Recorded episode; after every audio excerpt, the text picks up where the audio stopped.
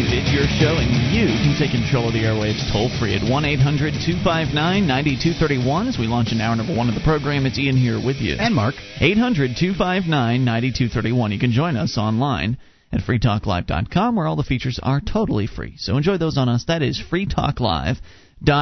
Still to come, or to come, rather. I guess still to come, because last night we said we were going to do it, so I promise you we will get to this. Okay. Mark, you have a story about taxes, what they were like for Americans way, way, way back, maybe at around the start of the country. We've wondered. People have told us that the Boston Tea Party was started over a 2% tax, a 1% tax. You know, I've heard small numbers. What was this tea tax? How many taxes did Americans pay back in the day? What about property taxes? We will I don't find know out. Enough. We will know. We will learn more here shortly. But first, we go to the phones to Rob in Georgia on the amplifier line. Hello, Rob. Hey, how's it going? What's on your mind? Well, I just wanted to talk about these little Star Trek universe stuff that you guys were rambling on about last night. Now, we didn't bring it up. It wasn't us. It was a caller who used Star Trek as an example of how the perfect communist community could work. Yeah, and, you know, the thing is, that was so ridiculous to me for the simple fact that, like, look at the way scientists operate. Many scientists discover any number of things, and they don't do it for huge sums of money. In fact, they probably went into debt getting their Ph.D. But now you're making this point because the caller's point last night was that, well, in a world with unlimited wealth, where you can just press a button and have anything you want created for you in like this the replicator machine, then he was suggesting that no one would create creative works anymore. And I just found that absurd, personally. Yeah, I mean, it is absurd because you see, look at the open source software movement with like the Linux kernel and Linux, the entire operating system, which I use regularly. That's made by people who, for the most part, are not working to make money. They work because they want to see something done. They work to get accolades from their friends. And believe you me, the praise of your friends is a very powerful thing when you have everything else. It absolutely is. I've got to say that beyond what there was as far as making money, I've gotten Salesman of the Month awards more times, quite a few times, quite a few different companies. And I love that crap.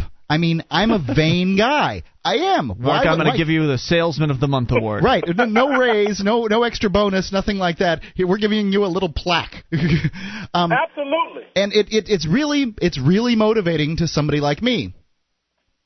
Yes, and you would absolutely see that sort of thing in a world without any sort of physical scarcity. Because at the end of the day, the reason why people work isn't really money. Once you take care of your basic physical, the things that are required to live, everything else you're working for is for psychic satisfaction of some sort. It's absolutely true. If it wasn't for the opportunity to bring women back to my house, I would have never owned one. I would have lived with my mom. Or, how about retirees? How about people that decide they don't want to retire, even though they got plenty of money in the bank and they've got two homes and two cars or whatever? They decide they want to keep working in the career that they're in simply because they love to do what they do. I mean, there's no money, there's no financial interest in it for them. It's just why stop? Why stop and sit around the house all day when you could go out and keep doing something? Right. If you love what you do, why try to take up a hobby that may or may not interest you, like golf or fishing? I don't want to do that. Great points. And there's one other thing that someone earlier about on the Star Trek universe, Mark said, what happens if someone steals your replicator? And they said, what sort of person would steal a replicator when everyone has it? Yeah. Well, there is a class of person who does that. We call them the criminal class, and most of them work in government. And basically, because if you think about it, why does the government steal your money? They make the money. They don't have to steal it.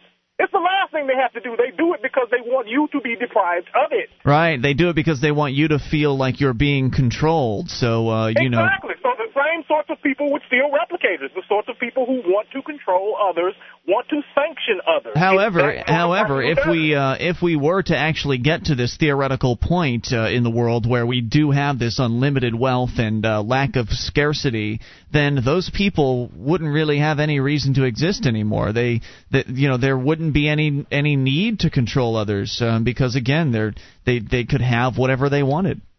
What you would have happen, I think, is that those people would very clearly and probably very early be identified as sociopaths and treated accordingly. Yep, I think now we just elect them. I think the only way to get to the point of unlimited wealth, if it is possible to get there, and I think it is to actually throw off the chains of the state. Once we throw off the chains of the state and enter into I see us as sort of being in the information age right now. I think the next age could be like an age of liberty, which could theoretically lead to a position of unlimited wealth, of no scarcity, of unlimited energy, and that sort of thing. But we have to throw off the chains of the state in order to get to that point, in my opinion. I could not agree more. Thanks for the call, Rob. Great call. Appreciate it, as always. 800-259-9231 at the SACL CAI toll-free line. And I really feel like we are close to entering that age of liberty, because the age of information is at hand, and it is allowing some things to happen that have just been completely unprecedented before. I mean, the Ron Paul campaign is a perfect example. In fact, I've got a great little story about the self-organization that's going on, this sort of decentralized grassroots campaigning that's happening in the Ron Paul campaign. It's incredible. I would agree. Obviously Samuel Adams, one could say the founder of the country, if not the country, at least the father of our liberty from England. He said that it didn't require a majority to get liberty. It's just a vocal minority lighting brush fires in people's imagination or something like that. And I think we're getting to critical mass on the amount of people that are interested in the ideas of liberty. Mm-hmm. And Ron Paul has been really great in that. He's brought a lot of people along in this process, right? People that hadn't really thought about liberty in the past. I almost see Ron Paul as sort of the fulcrum of this storm of liberty that's happening, basically. And a storm's sort of a negative-sounding word, but it's sort of the way I envision it. You've got the eye of the hurricane, right? I feel like Ron Paul is that focal point, and then there's all this activity that's going on around him that's tangentially related to him in some way. But it's not him. Yeah. But right, he's not controlling it. He's not dictating anything. He's just out there running for president, and there's all these different individuals, and just such a. His campaign is Hope for America, and that's what holds it all together. People say, here's a libertarian who has been in Congress for 10 terms, who has always voted his conscience, voted the Constitution. He's been great, and I think that he has a chance of actually being president. So hope is what is kind of making all this coalesce together. Right. Just as an example of the wide variety of people that are being attracted to the Ron Paul campaign, we already know from the things we've talked about that the stories we've discussed on the air that he's got Democrats that are behind him. He's got a variety of Republicans, Libertarians, the Constitution Party, Mark. Yeah, Mr. Perutka has now the guy who ran for the Constitution Party, he was their presidential candidate in 2004, Michael Perutka. He has endorsed Ron Paul. Michael Badnarik, the candidate for the Libertarian Party in 2004, has endorsed Ron Paul. One of the current candidates for Libertarian Party nomination, Steve Covey, has endorsed Ron Paul. And another one that dropped out for the Libertarian, Doug Stanhope. Stanhope also has endorsed Ron Paul. So, just the people that are getting behind him in the world of politics are pretty unprecedented. You've got Bill Maher that's getting behind Ron Paul. You've got, of course, Pat Buchanan that's getting behind Ron Paul. And then in just the world of regular Joe Americans, people are coming out of the woodwork. People who have said, I never would have considered voting for a Republican in my life, and now I'm supporting Ron Paul. As an example, there is a girl who has put a video online. She's calling herself the Ron Paul girl. And I've sent her an email at this point to see if we can get her on the show to talk about what inspired her to do this. But basically, she's taking off her clothes in the video. You are shameless. And it is just... you are a man completely without shame. It's wonderful. She's already gotten something like 60,000 views. And why don't you do it? She says that I'm not an attractive female. I think your listeners would be interested. she says that if Ron Paul wins, she'll take off more of her clothes. And so it's just amazing. I don't think that's ever happened in any Republican campaign. I'm ever. Sure you could get more on somebody. The way. This is Free Talk Live.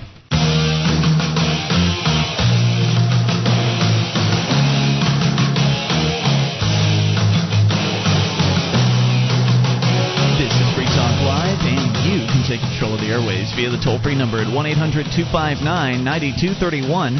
SACL's CAI toll-free line for you. Ian here with you. And Mark. You can join us online at freetalklive.com, where all the features on the site are totally free.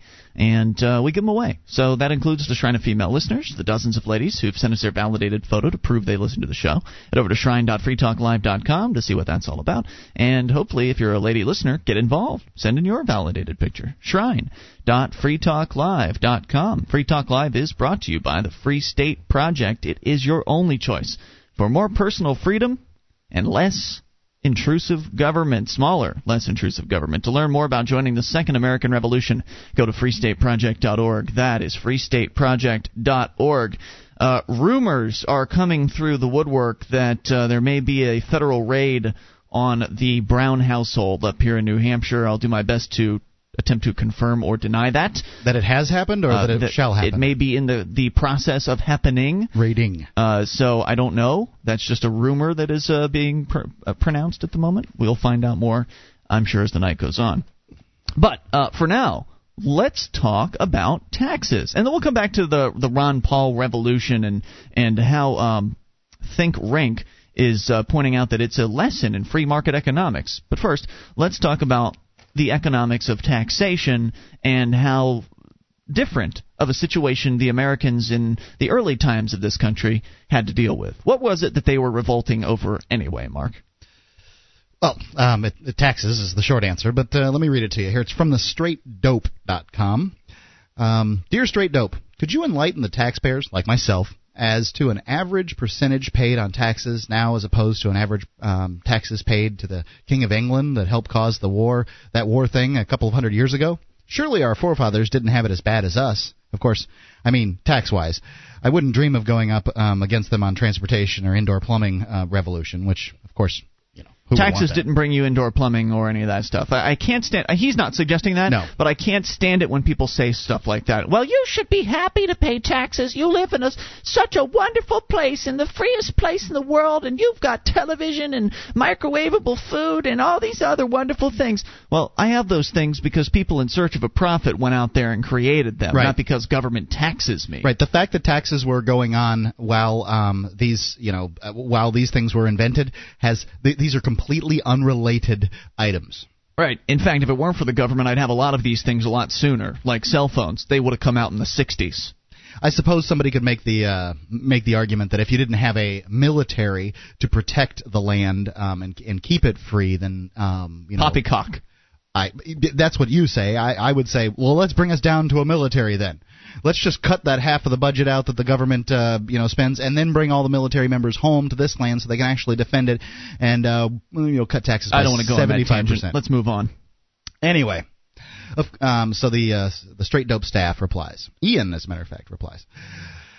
Of course, I mean, one man you never wanted to get in a peeing contest with was Benjamin Franklin. However, what Ben and company were fighting over wasn't the amount of taxes, which, as you'll see, was actually quite small, but the right of the crown to impose taxes on the colonies at all. No taxation without representation was the colonial motto, and the necessity of government deriving their just powers from the consent of the governed was the real sticking point of the whole revolution thing. Mm-hmm. I'm not sure. I think that's what it evolved into. I'm not sure that Samuel Adams exactly intended that. But before 1763, Americans were the least taxed citizens in the Western world. Colonial subjects were taxed on average a total of about 1 shilling per head per year. Brief digression here. While these conversions are tenuous and some might say meaningless over the span of a couple of centuries or so, I spent some time with the conversion wage, exchange rate, and price index tables from the Census Bureau's historical statistics of the U.S. and came up with a conversion of 1 pound sterling in 1770 is equal to about $150 in 1998, with a shilling equal to 1/20 of a pound sterling. Damn, that's like, somebody who's working at a menial job, a minimum wage job, would have that amount of money taken out of one paycheck. Oh, even no. I'm sorry. That's the pound sterling is worth $1.50. The shilling. Oh, I thought you said $150. $150. Yes, I'm sorry. The pound sterling is worth $150. A shilling is equal to a 20th of that. Oh. $7.50. Wow. A year. That's amazing. Per person. Okay, so that's what they were used to getting taxed, and that's what they revolted over. Right. How far we've fallen. Right. Let's see. The average laborer was also making around 5 shillings a day, to about $40 a day. Mm-hmm. In Britain, the tax amount worked. That's not $40 a day. No, man, that's good. It's back then. Well, for back then. No. That's a conversion to 1998.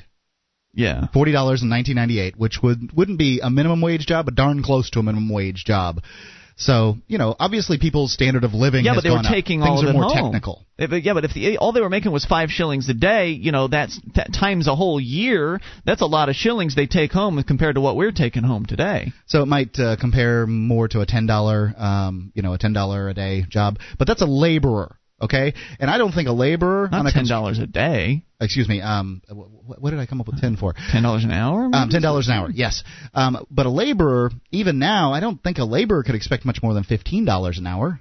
Yeah, I don't know, man. That's like 15. I mean, if they worked 300 days a year, that'd be 1,500 shillings a year, and they only had to pay one of them out to the government.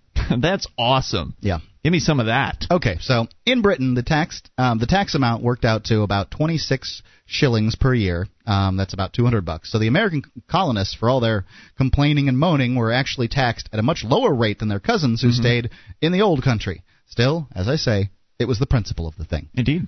The British taxed the colonists to help people pay cared off. About principles back then.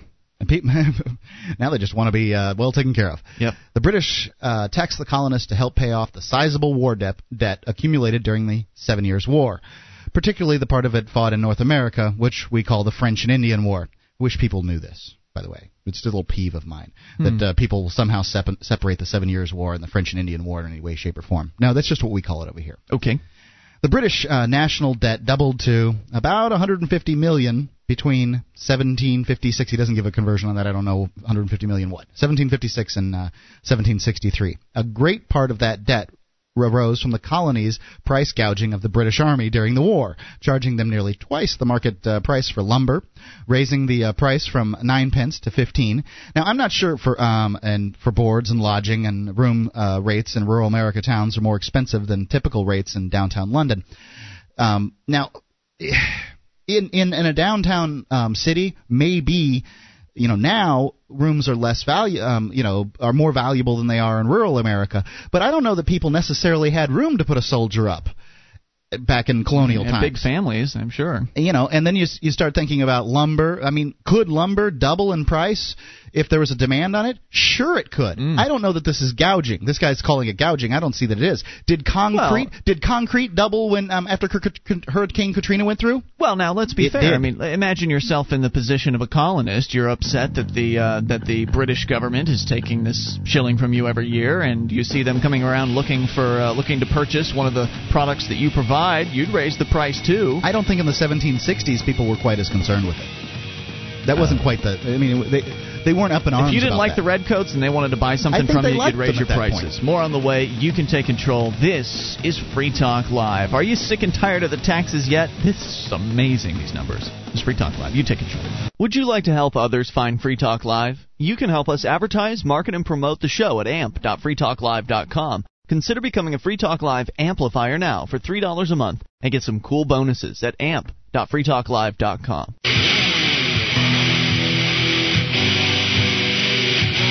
This is Free Talk Live. If you're chilling, you can bring up whatever's on your mind. The toll-free number is 800-259-9231. SACL CAI toll-free line for you. That's 1-800-259-9231. It is Ian here with you. And Mark. And you can join us online at freetalklive.com. The features on the site are for free, including archives. So if you've missed a moment of the show, just go and download it. It's free right there on the front page. An entire year's worth of the program. Available on the house, freetalklive.com. The Republican Liberty Caucus welcomes new members in the pursuit of individual rights, limited government, and free enterprise principles within the GOP. Visit rlc.org and click Join Us today. We'll find liberty together. That's rlc.org. Let's go to the phones to the fun. Let's talk to Paula in Florida. Ladies first, you're on Free Talk Live, Paula. Hi, good evening, guys. Hello, hey. What's on your mind? There is something I want to talk to you guys, see what you thought about this. I called the representatives in Washington about something we've got to do, I think, to save this country. We've got to pull JFK's executive order that still stands, where we go back to the gold standard and back to the silver certificate money. I think we need to do this fast. Well, the dollar's taking a real beating right now. And it's like the same as Canadian dollar now. Instead of there's being... Get rid of the Federal Reserve. Right. Yeah, I'm with you on that one, I would agree, Paula. Get rid of Federal Reserve, but I'd also say get the government out of money entirely. Yeah, they don't need to be printing it. It's not out of money entirely. I gave this country trillions of dollars in gold a couple of years ago. No, I don't mean that the government is out of money. I say that we should get the government out of the business of providing money.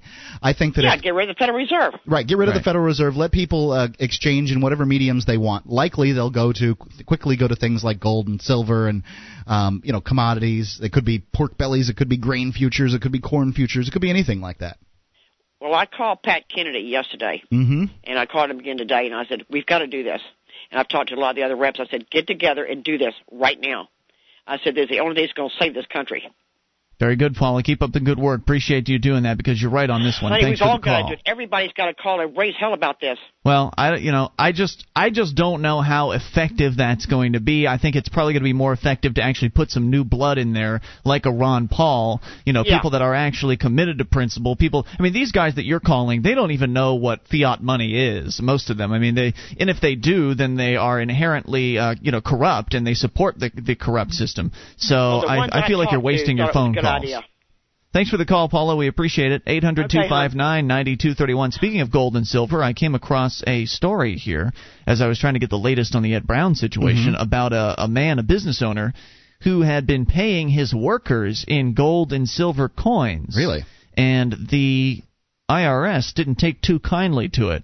We'll maybe get to that story here in a bit, but still got to go to the phones. Talk to Kent in Illinois. You're on Free Talk Live. Kent? Hello, Kent? In Illinois, going once. Kent, going twice. Let's try Rich in New Hampshire, listening on Second Life. Hello, Rich. Rich. Hey. Hello. How's it going? What's on your mind, Rich? Well, you spoke to a person earlier, right at the beginning of the show, and he was talking about technological advancement and how government stands in its way. Mm-hmm. And I just wanted to share a thought on that topic. I mean, as you guys know, one of my pet issues is getting the government out of the business of school. Okay. Because they're terrible at it. And I read a wonderful quote the other day from Napoleon Hill. He says, "An educated man is one who has so developed the faculties of his mind that he may acquire anything he wants or its equivalent without violating the rights of others." Indeed. That's the way most people behave. Most people behave on a voluntary basis. It's only the government people and gangsters that operate otherwise. Rich? That pretty much covers it. Yep. I'm with you, man. Thanks for the call. Thank you. 800-259-9231. I'm with Rich, too. I'd like to see the government completely out of the business of education. Get them out of money. Get them out of education. Get them out of travel. And I don't mean this because I don't think Americans should be educated. I mean it because I think the government's terrible at everything it does. Oh, yeah. Which means that we're giving our most valuable commodity, the minds of our next generation, to the government. You wouldn't let them do anything that had to do with your family. You wouldn't let them feed you. You wouldn't let them supply you with cars. No. Can you imagine if the government supplied housing to everybody, what kind of rat holes we'd live in? Go look in communist Russia and find out what that was like. It was horrible. Yeah. And their cars were awful, too, if you could get your hands on one. Volga. What, did you have to wait 10 years to get one or something like that? 800-259-9231. We're going to try Kent again. Kent in Illinois, you're on Free Talk Live. Thanks, guys. Hey. Am I there? You are. What's on your mind? No, you're excellent. Here. I kind of wanted to pick up on what you introduced the show with this evening, kind of the Ron Paul being the eye of the storm of this great liberty movement. Yes. And applying that to the principles of the free market. There are a lot of groups and organizations popping up all over the place promoting Ron Paul and his message of liberty and freedom. I hope I'm not going to get in trouble here by naming a few things, but you have like VoteRonPaul.com, which is a collection of artists creating graphics and posters and cards and T-shirts and all that to support Ron Paul. Mm-hmm. You have RonPaulRadio.com, a radio station 24 hours a day, 7 days a week, dedicated to Ron Paul, his message, his ideals, and his principles of monetary. What are they doing? Are they playing audio? Are they playing like video clips of him and just the audio of it, or how is it? How is it that they get the content? They're doing all kinds of things. Mm-hmm. They are replaying a lot of his congressional speeches, mm-hmm. his campaign speeches. Him and Ben Bernanke at the Federal Reserve in the committee hearings on monetary systems and that. I would have loved to have heard that. Oh, they're fantastic. There's also hosts that host their own shows. I actually host one of the shows on RonPaulRadio.com. You also have individuals doing different kinds of activism all across the country that is outside of the campaign realm itself. Right, sure. And the cool thing about that and the thing that's kind of unusual about it is that largely does not happen with the other candidates. Certainly not to the extent that it happens with Ron Paul, not even a fraction of the percentage. Most of their activists are sitting around waiting to be told what to do. Right, and whereas the Ron Paul activists, they buy their own signs, they're buying their own T-shirts, they're paying for all this stuff. Right, which means they're outside of all the campaign reporting requirements and everything, too, which is nice. Absolutely, and they're also having fundraisers. I know there's a meetup group up in Illinois who's already organizing a Ronvember festival. Ronvember, that's awesome. It's going to be on November the 2nd, and it's going to be huge. Yep, it's amazing. It's an amazing group of activists. Which really the key ingredient to this, besides Ron Paul running for office, the key ingredient to all this activism has been the internet. It has brought these people together and allowed them to find one another. Whereas if this was 20 years ago, none of this would be happening. And Ron Paul would be nobody. Well, that's absolutely true. And Ron Paul himself has said that the internet is an amazing tool, and we need to use it to promote the message of freedom and liberty.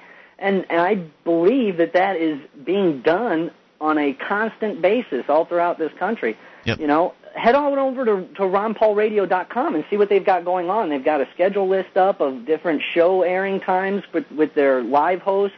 And they also have reels, a loop, just reels of Ron Paul songs that artists, musical artists have that's amazing. Written. And they're completely new and ingenious songs that go from folky songs with a banjo all the way over to rap songs with a great beat. It's amazing. It really just a huge variety of activism that is all happening, as I was saying before, just surrounding this one candidate. And the campaign couldn't even possibly have a finger on the total amount of activism that's going on. It's all happening without anybody asking for permission, and it's just a brilliant campaign, and I really do think he has a real shot at possibly winning this primary coming up here in early 2008. Ron Paul has said himself, thank you for letting me join your revolution. Yeah, and that's really the way it is. He understands that this is a movement that is beyond his control or his organizational skills or his even campaign organization, that this is a completely grassroots thing that is just being pushed through. Kent, thanks for the call. We appreciate it. 800-259-9231 is the SACL CAI toll-free line. We can talk more Ron Paul. We can talk about whatever's on your mind, but it's up to you to make the call. 1-800-259-9231. On the way, we'll tell you a little bit more about this guy in, I think it was Vegas, who was paying his employees in gold and silver, and what happened with his court trial. This is Free Talk Live.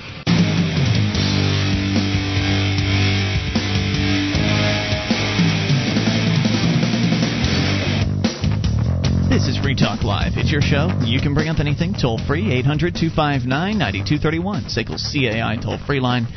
And it's Ian here with you. And Mark. And you can join us online. FreeTalkLive.com is the place to go. The feature's on the site for free. If you like the show, then you should go and shop at Amazon.FreeTalkLive.com. When you enter Amazon through that link, Free Talk Live gets a percentage of your purchase. It's that simple. Whether it's a new item in one of their 41 categories you can shop in, or a used item, Free Talk Live gets a cut if you enter through Amazon.FreeTalkLive.com. Amazon.freetalklive.com. So get your shopping done and help Free Talk Live out all at the same time. Amazon.freetalklive.com. As we go to the phones and to the fun to talk to John in California. John, you're on Free Talk Live with Ian and Mark. Hello. Hey, John. What's on your mind? Hey, guys. How's it going? Good, good. What's up? All right, good. Now, I was curious to get your guys' take on the 100 different Mexican trucking companies that are apparently they're already given the okay to run in the United States right now. Yeah, which I don't know. I guess there are a lot of people that are really upset about this because Americans apparently don't like competition, and certain people in the trucking industry, not all of them. A lot of truckers are real good Americans and they appreciate competition, but the union I think is very upset about this because the way it used to be was that a Mexican trucker would have to stop his truck at the border and they'd have to transfer the load to an American-driven truck in order for the load to continue on into America. Now, but it's okay for Canadians, on the other hand, to drive all the way through. Right, right. So now Mexican truckers can just simply drive to their destination. I don't see what the problem is. One thing I was kind of, perturbed about was the fact that, well, they're not really checked, or they don't have like the type of quality assurance that you'd have like in the U.S. I'm not sure if the Canadian trucks or the rail yards or whatever that we currently have going. Now, wait a minute. Is that true, or is that just what they say in the forwarded emails? That's what I've heard. I don't know how true that is, really. See, there are a lot of forwarded emails that get sent around the Internet with all kinds of claims. I mean, do Mexicans not have car insurance? Do the insurers not care about the quality of the commercial-level vehicles? I mean, commercial-level insurance is a little pricier and a little more important. If in fact, this truck had a load of Chiquita bananas, let's say, aren't I able to sue not only the trucking company and the distributor or whomever, but Chiquita Banana themselves for hiring such a company that does not have insurance? And doesn't Chiquita have an interest in making sure that their load of bananas is going to get from point A to point B instead of an axle falling off and the truck flipping over and the bananas spilling all across the roadway? I mean, really, this just all seems like... a load of bananas probably isn't that much in Chiquita's grand scheme of things. This just all seems... Well, I mean, you're not going to have a load make it to its destination. That's certainly inconvenient for whoever the buyer was going to be. But nonetheless, it seems like it's a much ado about nothing.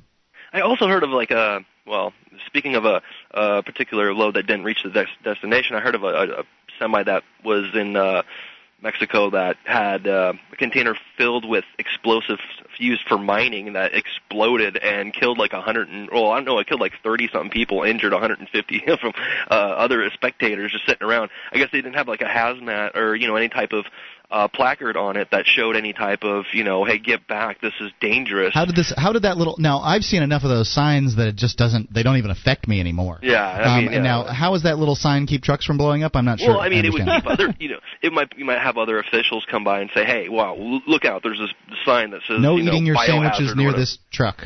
Yeah, maybe.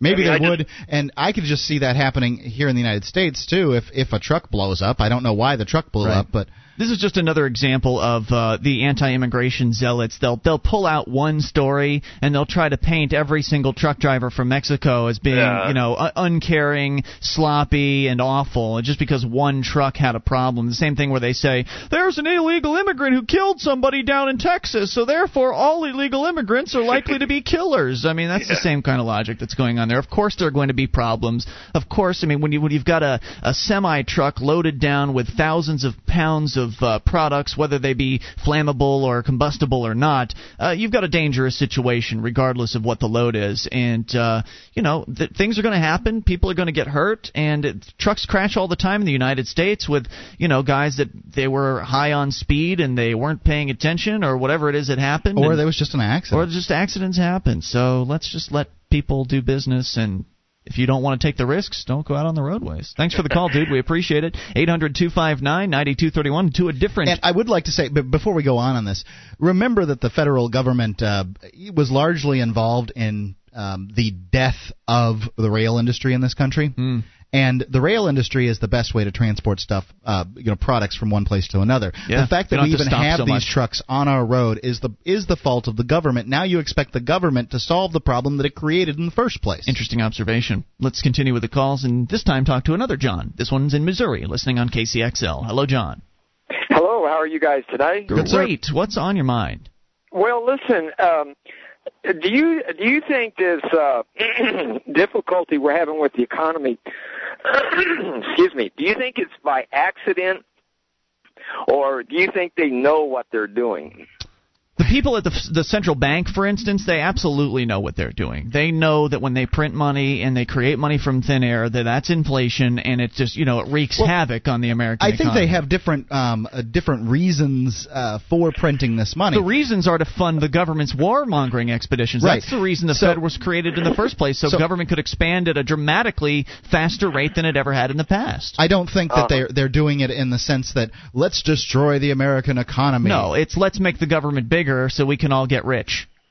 Well, personally, I think they know what they're doing, and it's been by design all along. Why is it that they want to do it?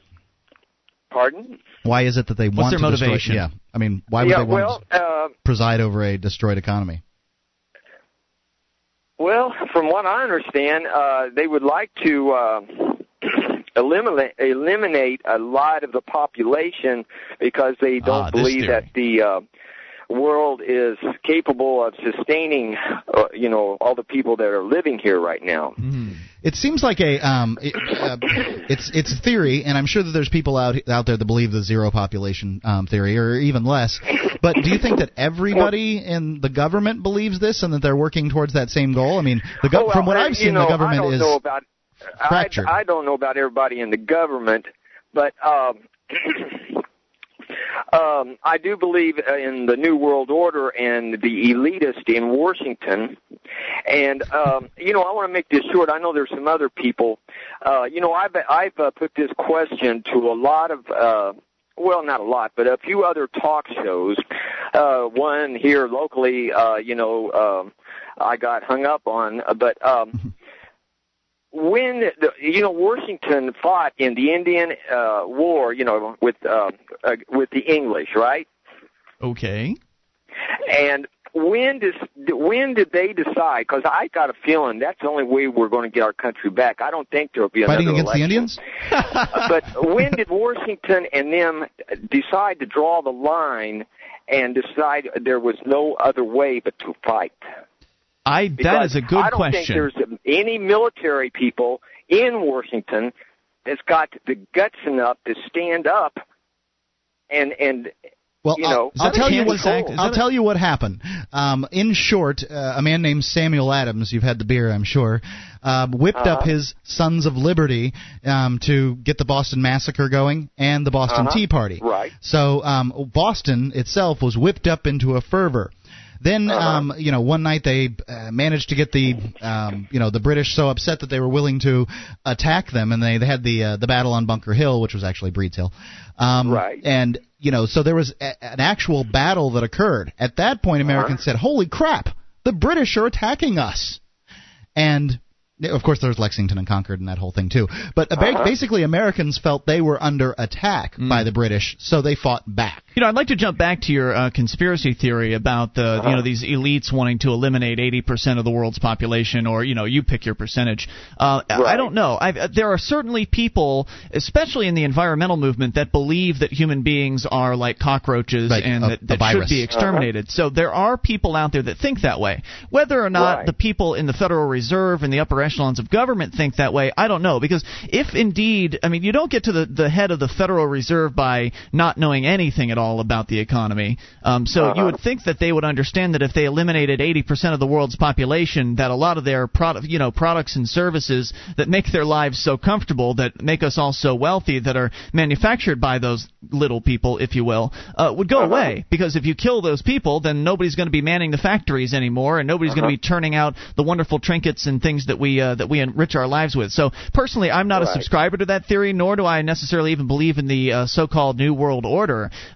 While there definitely are people in government who want to control others, that's what people in government are all about. I don't think there's a grand cabal or grand conspiracy overarching everything, and the fact that Ron Paul exists is counter evidence to the New World Order. Are you familiar with Ron Paul? Oh, yeah. Well, I mean, if I were in charge of the NWO, Ron Paul would turn up dead, and he's still out there. Thanks for the call, dude. Appreciate it. 800-259-9231. Ron Paul's continued existence is some of the strongest evidence against a grand global conspiracy. More on the way. You can take control. Hour 2's coming up. It's Free Talk Live. Our archives, website, and podcast will continue to stay free, but if you think other people deserve to hear this show, consider becoming a Free Talk Live amplifier for just $3 a month at amp.freetalklive.com. Help free some minds. Visit amp.freetalklive.com. This is Free Talk Live. It is your show, and you can bring up whatever's on your mind toll free at 800-259-9231 as we launch into hour number 2 of the program. It's Ian here with you. And Mark. 800-259-9231. The phones are loaded. If you're on hold, be patient. We will get to you. Don't forget, you can also join us online at freetalklive.com, where all the features on the site are totally free. So enjoy those on us. That's freetalklive.com. Rolling right into the calls. Let's go to Jeremy in Texas. Jeremy, you're on Free Talk Live with Ian and Mark. Hello? Hey, what's on your mind, Jeremy? Oh, hey, I just want to let you guys know, a couple of commercial breaks ago, somebody punched through the signal that I was getting, and I got some guy talking about 50 federal agents surrounding the area. Right, you're listening on information out there. You're listening online.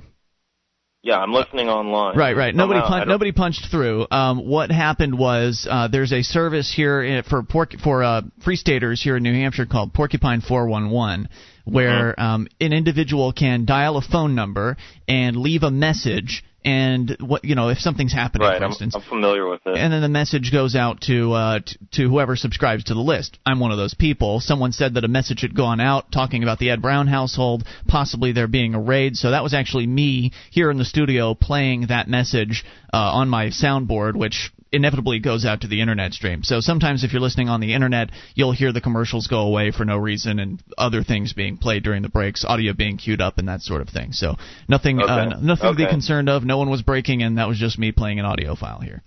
But I had not heard anything because that's the only thing that's the rumor is that the Ed and Elaine Brown household are currently under siege by the federal government. It's totally unconfirmed. No one has as of yet posted anything anywhere about this, so it could be just total BS. As we learn more, we'll certainly bring it out. Did you have any other thoughts? That was it. I was just like, what the hell was that? Thanks for the concern, Jeremy. We appreciate it. Let's talk to Walt. Oh, Walt's gone. Let's go to Tom in New Hampshire. Tom, you're on Free Talk Live. Hello. Yeah, but there is a news story on the WMUR.com website about a cop in Warren, Ohio that's on paid leave, mind you, after tasering a handcuffed woman repeatedly. Mm. Okay, Channel 9's website picked up that story. There was another one about an autistic boy that was tasered recently. Yeah, they do stunts like that. And now, you talked to a cop yesterday about tasers and how these are a useful tool for securing compliance, okay, because then you taser them and it stings for a few seconds and then they comply. Mm-hmm. That was stings like the Dickens, I would guess. What? Stings like the Dickens. Yeah. Well, I hope that if somebody walks around a corner and observes a confrontation between a cop and a human, and the human is shouting, "Let go of me! Let me go! I know my constitutional rights!" and the cop doesn't comply, I hope the cop you talk to doesn't mind if people taser the cop in order to secure compliance. Because after all, the cop did not comply with a directive. And if it's okay for cops to taser humans who don't comply with a directive from a cop, then how is that any different from a human tasering a cop that doesn't comply with a directive? I don't recall him making the argument for compliance, for using the taser for compliance purposes. Yeah, well, he did. I recall him pointing out that it was only in a situation where the police are somehow threatened to some extent. No, he said complying. You can play it back because, all of these shows are posted on the Free Talk Live website. They are. And so, yeah, you can go back and play that one back there. But the other point is that the cop even admitted that the underage drinking laws are bad laws. Oh, yeah, right. He absolutely... Well, now, he hasn't necessarily admitted that he was a cop, but as he's made it very clear, he's against a lot of these laws that are out there being enforced by the police, and so that guy is a perfect example of one of the good cops that if you went on your cop-killing rampage that you're always calling about, Tom, that you would end up taking him out. And there are a lot of other cops that are like him that do want to make a change, that do want to only be going going after the real criminals, and that would be one of the casualties of your mindless rampage, Tom. What I'm getting at, though, is let's say another cop is arresting people for underage drinking, and they shoot that other cop. The cop you talked to last night would be one of the first ones to go rushing in and try to arrest them for taking that necessary defensive action against an aggressive cop that was trying to enforce a blatantly unjust law. I know there are some things, Tom, thank you for the call. I know there are some things that police officers do in the course of doing their jobs that they would rather not do, but they're concerned they'll lose their jobs and they can't make any difference at all. If they're getting an order from one of their superiors, and that's the superior is present saying you must do this, a lot of them have a hard time saying no. They try to make a difference when they're on their own, letting the kids just dump out the beers on the side of the road instead of taking them to jail, or just confiscating a little bit of marijuana instead of taking them to jail, that sort of thing. That stuff goes on all the time with police officers, but there are only so many things they can do in the parameters of their job. I'm not making excuses for them. I'm just pointing it sure out, sounds like it. I'm just pointing out. I love that Tom makes you turns you into an apologist for the police. It's great.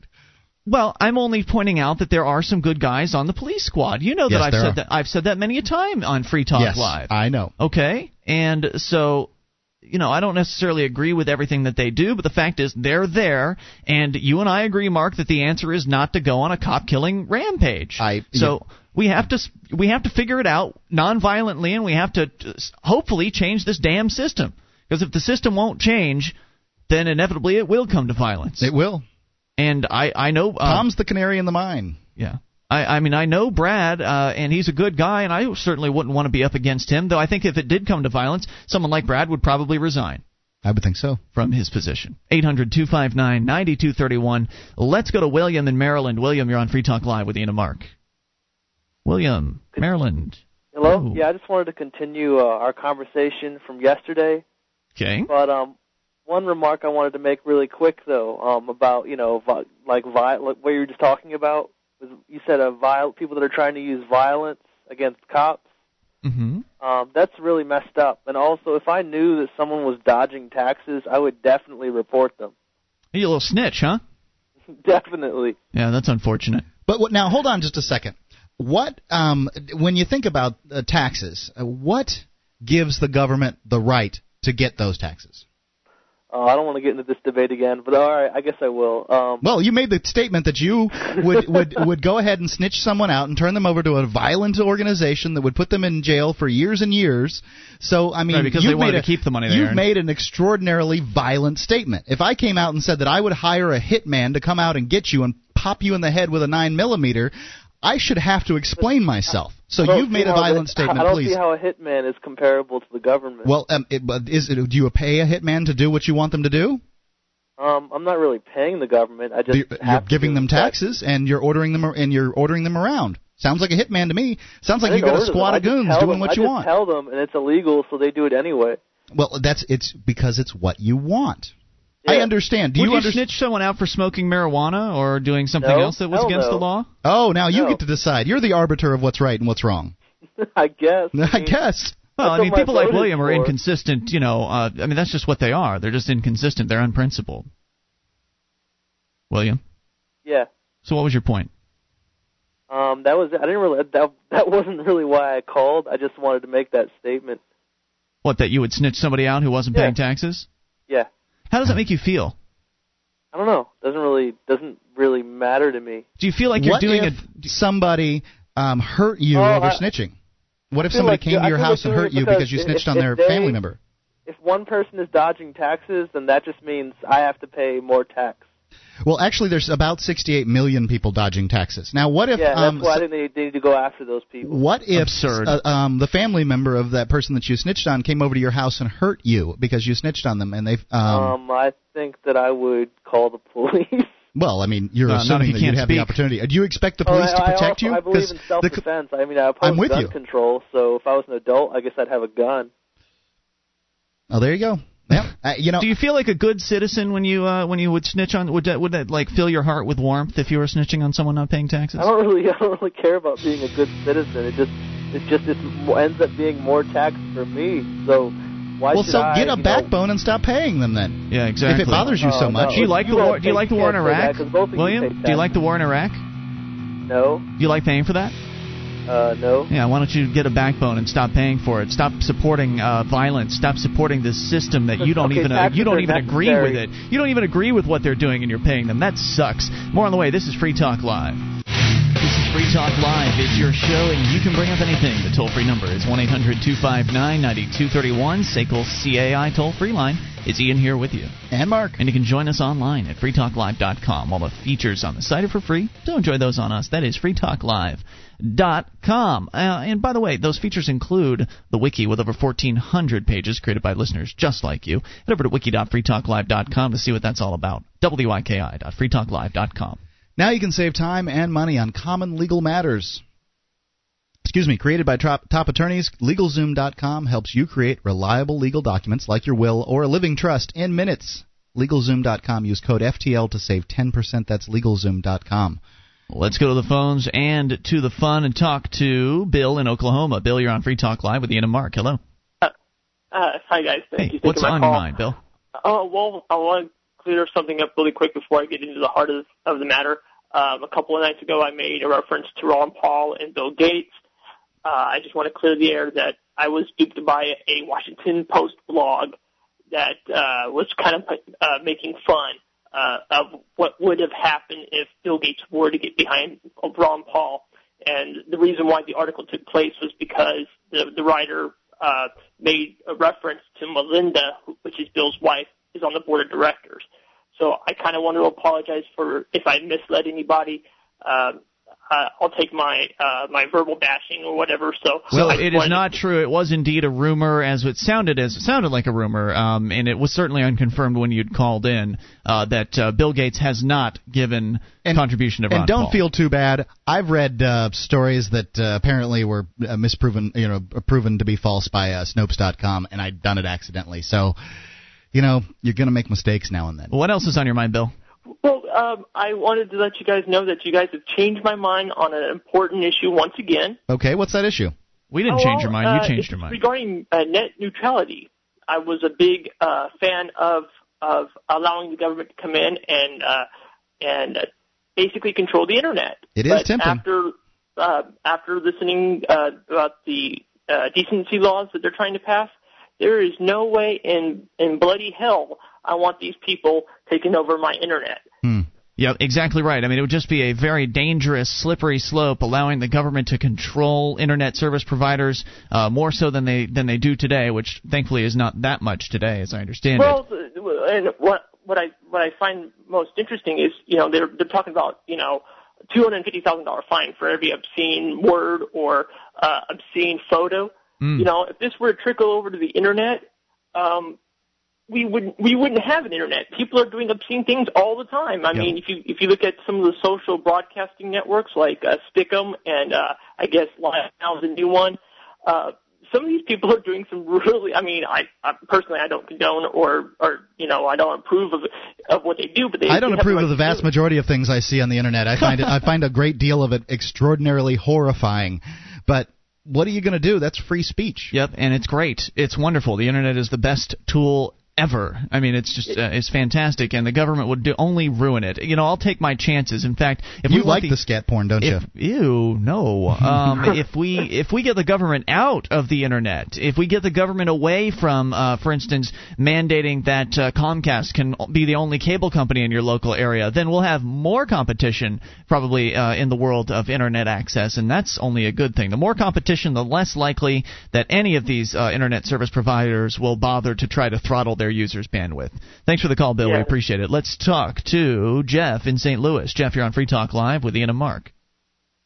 Jeff in St. Louis. Good evening. What's on your mind, Jeff? Well, it was going to be about the Jenna 6 thing, but down in Louisiana. Oh, yeah. I heard something about that. What is this? It's a protest. Well, I was going to talk about Ed and Elaine Brown. Okay, sure. Go ahead. If something like that did happen, that would be all over the media in today's world. That wouldn't have... Wait, if something like what happened? If they were raided? Them being stormed or whatever. How would it be all over the media? I mean, there's nobody there. I mean, nobody's. Have you been to the Ed and Elaine Brown house? No, I've seen news reports. Right. I mean, unless the news media is camped out around the house and waiting for something to happen, and they are not. It's an, you know, it's a dirt, not a dirt road necessarily, but part of it is a dirt road. Part of it is. They're all covering OJ. Whatever they're doing, they're not at the Ed Brown household. So. But all I know is if Hillary Clinton does become president and she does try to pass her her so-called universal health care deal, I may have to join them in their tax protest. Wow. Well, you know, whatever it's going to take, everybody's got their line in the sand that the government eventually is going to cross as it continues to get more and more intrusive and oppressive, and they're just going to put their foot down and they're going to say, no, I've had enough. You know, we had William call in a few moments ago who said he said he'd snitch out somebody that wasn't paying taxes. Yeah, I heard that. William's a child, you know, and is he? Yeah, he said that he wasn't old enough. He wasn't an adult, you're right. You know, and you know, he hasn't had a chance to learn. Why in the world should the government be out there pointing guns at people and forcing them to pay for things that they don't want, and not even answering questions? They won't even redress grievances to we the people. It's madness. Jeff, thanks for the call, dude. We appreciate it. 800-259-9231. You know, he had said that, or you had pointed out that over 60 million people, estimated, are not paying their federal income taxes. I've heard numbers like 68 million. And it might be an exaggeration. I don't know. I mean, it just showed he really showed his economic ignorance when he just spouted off as a response to that, well, I think the government should go after them all. Do you even understand what that would do? 68 million people is like? They can't get all the illegal aliens out, and there's only 20 million of them. I mean, you couldn't build enough jails to put those 68 million people away. And the fact that he says that it requires him to pay more taxes. First off, he's a child. He pays almost no taxes anyway. But it doesn't require you really to pay more taxes. The government's just going to spend all the money it gets and spend some more anyway. 1-800-259-9231. Let's talk to someone we haven't heard from in a long time. It's Corey in Sarasota. Corey, you're on Free Talk Live. Hello, Corey. Hello? Is this Corey? Yeah. Hey, man, what's up? How's it going? Pretty good. How are you? Your voice changed, awesome. Corey. What? Your voice changed. Did it? I think so. Yeah. Is it deeper? I don't know. He used to just go, you douche. Yeah, that's true. Yeah, make sure. Maybe he's more lucid. I don't know. Yeah, you're more lucid now, I guess. Corey, by the way, for our listeners that are newer to the show, Corey is one of our originals. Right, from the first year of Free Talk Live. You were probably listening like the first week of Free Talk Live, Corey. You've been around for a while. Yeah, Dustin got me into like the second week, I think. Something like that. And Corey used to always call in with sometimes really awful calls, sometimes amazingly brilliant calls. But awful. It's good to know that you're still out there, man. What's on your mind tonight? Nothing. I have this really big problem. What's the problem? I shaved my armpits today, and it's horrible. Do have a problem. Wait, wait. Now, what did you shave them with? Like a hair clippers. Oh, so they're stubble. Yeah, it's really horrible. Is it uncomfortable. Like, wait, is it chafing? Not yet, because it's only been like an hour or two. My best advice in this particular instance is hair conditioner and let that dry, and then go to lotion. We're gonna have a sponsor coming on board that might actually be able to help Corey out pretty soon. Yeah. So we got this. Go ahead. I would totally understand if women wanted to stop shaving their armpits. Well, it's different, though. Your skin builds up resistance to those things. Yeah, I do it all the time. I mean, well, not all the time, but do you shave? Shave my armpits. Never mind. I don't even want to know. This is why Corey's calls are so great, because he always calls in about some sort of personal issue for the most part, and we don't get enough of those calls today. In fact, Corey, hang on, if you will, because I know you said you were going to a new college in the Sarasota area. Do you want to talk about that at all? I was going to, segue into it, because, not shaving your armpits. New college, exactly. Very good, except I beat you to the segue, but still a good point. Hang on, dude. No, thanks for... Hang on. 800-259-9231. You can take control, bring up whatever you want, whether it's the issues or armpits. Anything goes. Free Talk Live. With your help, we can spread the message of liberty around the world. Consider becoming a Free Talk Live amplifier for just $3 a month now at amp.freetalklive.com. If you can't afford it, keep enjoying us for free. If you can spare the three, visit amp.freetalklive.com.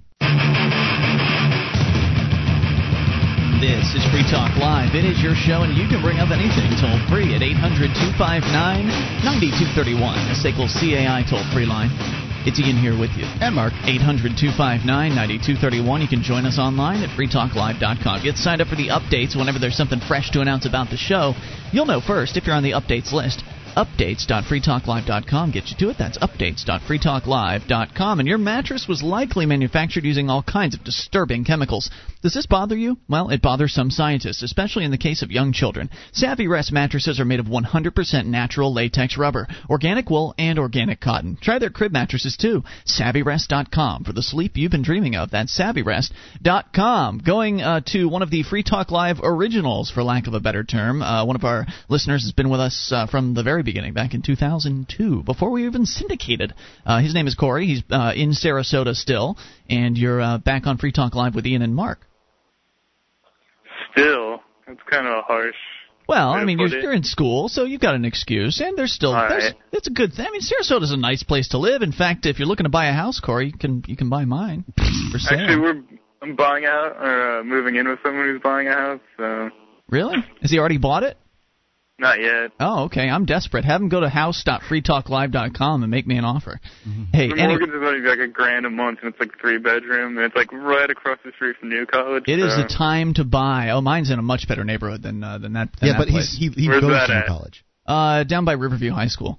Anyway, no more time for that. Let's talk about why you called in. You were going to get to New College, and I've actually talked recently on the show about my experience at New College. I didn't actually go there as a college, but I had I knew some people that were going to the school, and so I've been on the inside of many New College dorm rooms, and I just always found it interesting. And a little ironic how the New College crowd, it's sort of the granola eating. It's one of those liberal arts schools.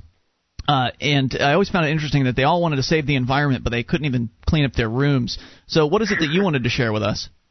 Oh, well, I don't go there yet, but I'm planning on transferring there, and I just can't stand anyone I saw there. Like, they all drag their feet around like they're on cruise control or something.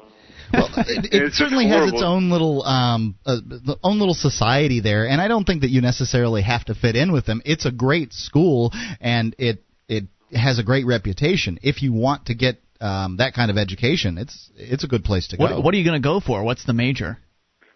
Political science and history. Really? What do you? Decided yet. So you're going to grow up and be a historian? What do historians get paid? With a history degree. What like what? No, you can't. What can you do with a history degree? You can get a law degree, or you can be a professor. You can teach. That's what a professor is. Yeah, exactly. You want to be a teacher? Is that what you want to do? I can do that. Okay. I'm not gonna commit just yet. You're certainly spending the money. That's a commission. Yeah, well, is he spending the money, or is it mom and dad that's spending the money? It's the people who play Florida lottery. I got bright futures. I'm not really sweating it. There you go. Now, what I understand about New College is it's one of these colleges where they don't really have grades per se. Isn't it like pass and fail? How does that work? Yeah, but it's hard to pass. I don't think that's the case. It's like pass and fail. I don't know. You don't have to pass your really core classes, I think. Mm-hmm. That you'd need for your major. Don't you have to write a it's not like writing a paper necessarily. You have to do some sort of a project, right? Don't you? Don't you have to get with one teacher and then you have to work out some sort of a project? I don't know, it can be anything. The variety of things that you can do there in order to get a college degree are quite varied, and some of them are laughably simple and easy. Yeah, there's independent studies, and you have to write a senior thesis. So. Are you going to be living on campus? No, God, no. Oh, because I was going to say there's a lot of good drugs at New College. So if you're into that, you'll find plenty of those available. Not really. Lots of good drugs and easy women at New College. Stay that way, Corey. Do not listen to this man. I can't. One of the people there was wearing a kilt, no shirt, just a kilt. Yeah, there's a lot of hippies.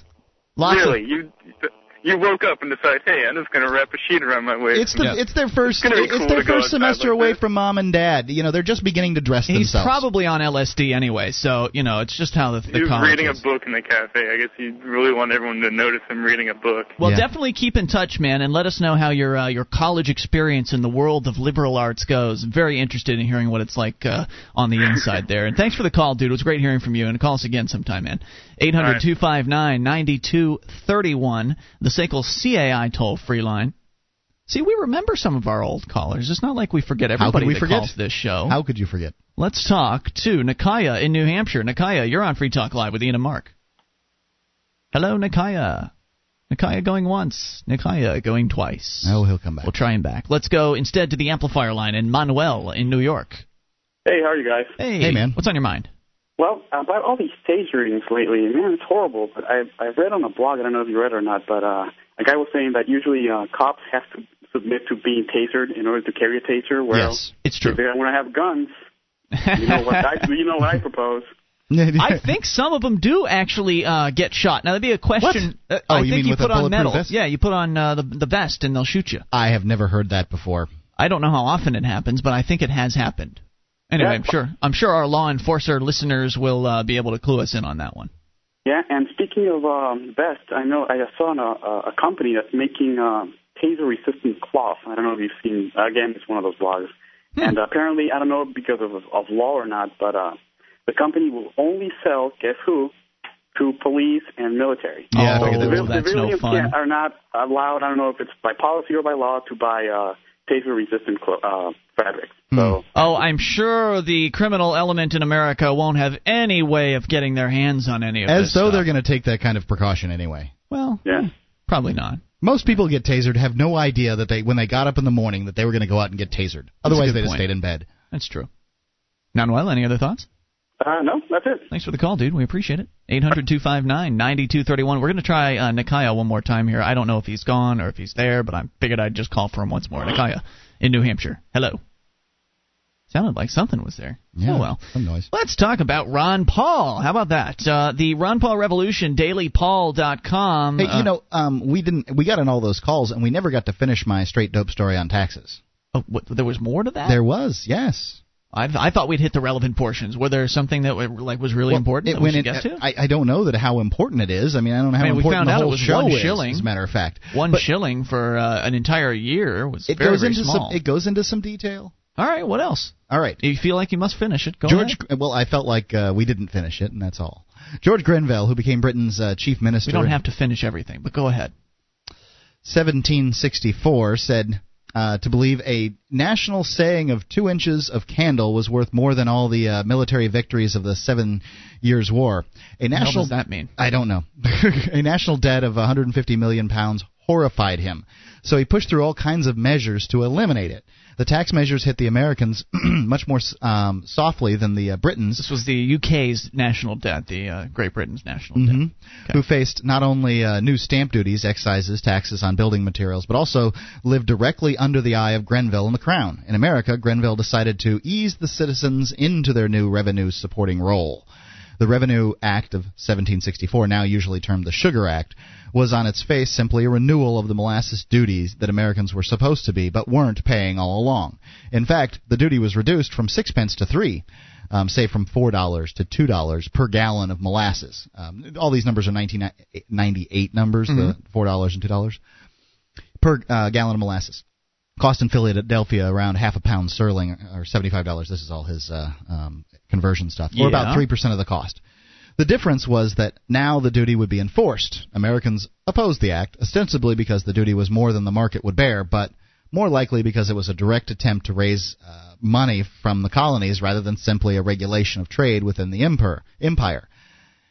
In any case, the attempts to collect the tax were largely a failure since American officials treated the collectors with hostility, and the smuggling rate for a gallon of molasses was only about a penny and a half, say, per gallon. So really they were paying more to smuggle it, or they're paying about as much to smuggle it as they were avoiding in taxes.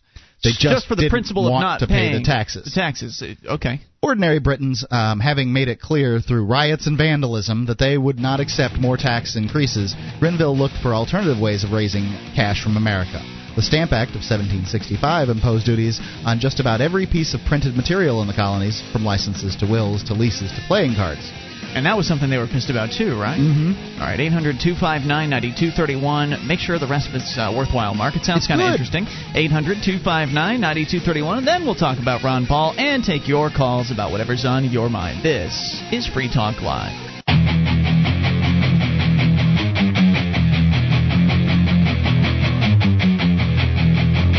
This is Free Talk Live. It is your show, and you can bring up whatever's on your mind toll-free at 1-800-259-9231, SACL CAI toll-free line. It's Ian here with you. And Mark. 800-259-9231. Join us online at freetalklive.com. All the features on the site for free. You like the show, you want to help support Free Talk Live, then become a Free Talk Live amplifier at amp.freetalklive.com. AMP stands for Advertise, Market, and Promote.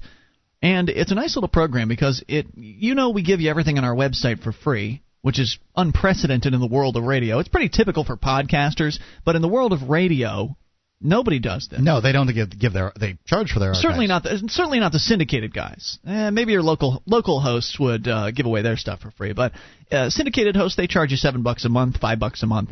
We don't charge anything, and we ask you to voluntarily contribute to the program. And the money that you're voluntarily contributing, the $3 a month that you pay in for the AMP program, actually goes right back into advertising the show. So the whole point is to spread Free Talk Live, to get our show on more stations across the country. We're currently on 29 of them. We've got a 30th coming on board as soon as baseball season is over. It's a secret, though.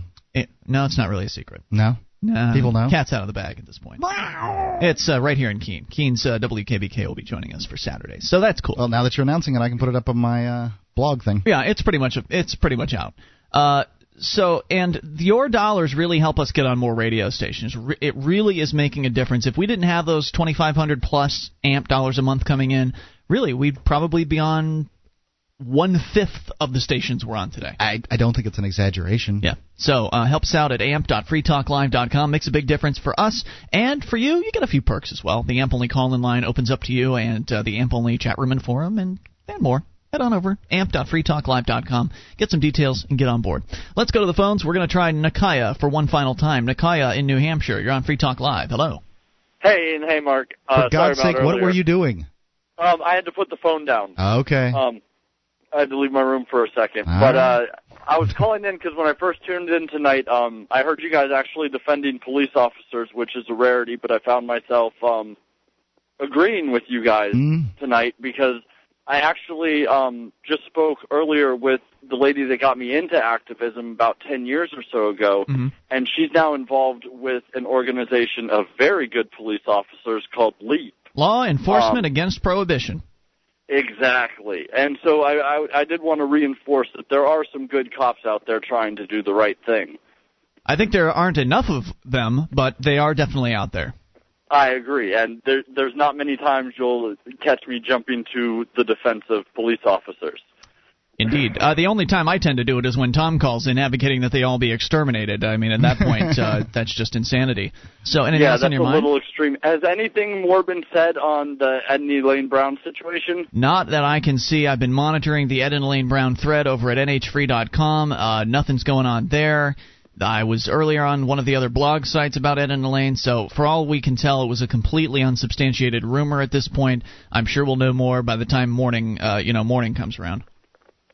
Okay, good to know. Thanks, Nakaya. Thanks for the call. 800-259-9231. You know, Mark, I know you really wanted to finish up that story here. You don't think it's worth finishing? Well, we probably should finish it. In fact, yeah, go ahead. Can you wrap it up in this segment? All right, I'll zip it up. Okay. Basically, the Stamp Act, it wasn't that much. We're talking about revolutionary times and Great Britain and their taxes they were imposing on Americans. Right, versus what the kind of taxes we have today. Right. It was the equivalent of 50 cents on a newspaper for a stamp, which is kind of high, or £2 sterling, which is $300 today for diplomas. Yeah. Basically, Americans, however, reacted ferociously to the Stamp Act through official channels such as the state's legislatures, which were largely ineffective as far as what the king how things were done with the king, and through private actions such as hanging stamp masters in effigy and burning and vandalizing the homes of officials involved in taxation. That's your boy Samuel Adams. Apparently, British officials never collected a penny for the Stamp Act. I hope it doesn't come to that. I really hope it doesn't. No, and I think that's sort of where it all went wrong. But if so, now wait, they burned the homes of who? They destroyed the homes. They didn't burn necessarily the homes of the stamp masters. The people that, the tax collectors. The tax collectors. Okay. Oh, so burning and vandalizing homes. Sorry, it does. Not necessarily the cops, but the higher level bureaucrats. Right. Okay. But gotcha. There weren't any cops. We didn't have cops back then. Well, they were the redcoats, I guess. But. The duty from tea was about 3 pence, say $2 per pound of tea. That's a lot of tea, by the way. Tea prices subsequently dropped sharply because of the Tea Act of 1773, enabling the East India Company to export tea directly to America, avoiding the process of selling to wholesalers in England, who would then export it to the colonies. Win-win for everybody except American merchants, who were taken out of the lucrative tea loop by the establishment of this virtual monopoly, and this all came to a head in Boston, December 1773. Which was the Sons of Liberty, again, Samuel Adams and his guys, right? Right. And everybody knows what happened to that. All in all, the fuss was really not about the amount of taxes involved, and they were small amounts. Mm-hmm. We basically said that everybody in America got taxed the equivalent of $7.50 a year. A year. Yeah, that was what the equivalent tax was that we had a revolution over. $7.50 a year. Right. So like a percentage of a percentage. That's for a person who makes a laborer's wage, say $10 an hour. So, you know, if you make $20 an hour, it's $15 a year. Yeah. It's less than 1%. It's less than 1%. So, and today we're paying over 50%. That's a conservative estimate. Over 50% of the money that we earn to governments, federal, state, and local. It is out of control, and it needs to be reined in. Yeah, that's the summation of it. Okay. 1-800-259-9231. You can take control of the airwaves. Here's a quickie for you. And we'll talk Ron Paul maybe in hour number 3. But this one from Streetsboro, Ohio. A northeast Ohio man is facing serious charges in connection with growing marijuana. Police say the man was growing marijuana plants in a field and took photos of the plants. There were 16 plants he allegedly took photos of, and he then took the photos to a CVS in town. Okay. Employees there immediately contacted the police, which I'm a little bit surprised of. I mean, I've heard of the photo processing guys snitching out people for taking pictures of their babies in bathtubs, which I think is really lame of them to do. But, yeah. I mean, this is also incredibly lame. I mean, the idea that you've got some marijuana plants in your pictures, why does that need to be reported to the police? There's nobody – I mean, you couldn't even make the allegation that someone was coming to harm there. Is there some sort of law that mandates that these employees be snitches on every single potential violation of man laws? No, they're just good little citizens. It's disgusting. Really, please put down the film cameras and buy yourself a digital camera. They're so cheap. Here's how it goes, though. The first guy gets the pictures of the marijuana plants there at CVS, and he says, look at these pictures, man. Can you believe this guy took pictures and then brought it here? Yeah. And then, you know, it gets passed around the store. And then one of them decides to snitch. And then the holier-than-thou of them decides that, you know, that we've got to do something about this. He's a criminal. Yeah. So no, he's not. Really what it is it's one guy wanting to show off how special he is by finding this great picture, and then it, you know, snowballs from there. Oh, man. It's just so sad when these things happen. I mean, people, I guess they just don't think. You know, the guy that brought this roll of film in, he must have thought that he had some sort of privacy provision with this company. And I don't know what he was thinking, but he wasn't thinking very clearly. Yeah, just not thinking. Please buy a digital camera. They have disposable digitals now, don't they? I don't know that they do. As I understand it, know better than I. They have them to where they're so affordable, there's no excuse not to get them. Why do you use film anymore? Why? I understand if you're an artsy photographer, you have reasons for using film. Like the photographer people, they have their laundry list of reasons. Well, I'm sticking with film. Forget that digital. It's too newfangled, you know, or whatever. Because there's certain effects that you can do with film that they haven't quite gotten right with digital yet. Right. That I can understand. But if you're just snapping photos, what in the hell are you thinking with a film camera? You got to pay for the film. You got to pay for the developing. I mean, what? Just go get a digital camera. It'll pay for itself after like 3 or 4 rolls of film. 1-800-259-9231. Let's go to the phones and talk to Tim in Pennsylvania. Tim, you're on Free Talk Live with Ian and Mark. Hey, how's it going? What's on your mind, Tim? I was calling about 2 things. The first one is the HIPAA privacy law. Have you heard of that? Yeah. Sounds familiar. HIPAA has to do with medical. Your medical records are secure, supposedly. Is that what that is? All kinds of steps are taken. Yeah, I work at a retirement community, and for orientation, I've worked there for about 2 years. For orientation, I had to watch bureaucrats talk about this stuff, and it was really funny. It's like the HIPAA privacy law is HIPAA. It was in, I think, 2003 it came out or started or something. And it's like, you know, if you release, like, personal health information, you can get fined up to $250,000 for it. Okay. And, it's the most basic stuff, you know. If I said so-and-so has Alzheimer's, you know, then that's releasing personal health information. Okay. It's incredible, that the government forces that on places like that. You know, when I was watching the videos, this guy went on and on for like an hour talking about all the different, you know, loopholes and all this weird stuff, and like it was incredible to me. So, you're not necessarily in favor of releasing people's private information. You're just saying that you think it's a little bit draconian as far as the punishments are concerned? Oh, yeah. I mean, you see the most basic things, like, I mean, even talking with other employees. I mean, even talking amongst yourself. Like, so you're saying it goes a little too far. Oh, yeah. I mean, you have to be in, like, a different room from the other nurses and stuff like that. You know, I just do maintenance work outside. Why don't we just let the hospitals and the providers set their own rules instead of having this one-size-fits-all government policy? More on the way. It's Free Talk Live. One of the bonuses you'll get as a Free Talk Live amplifier is access to our classic archives. For just $3 a month, you can become an amplifier, and you'll help us get on more radio stations and MP3 players. Get the details at amp.freetalklive.com. That's amp.freetalklive.com.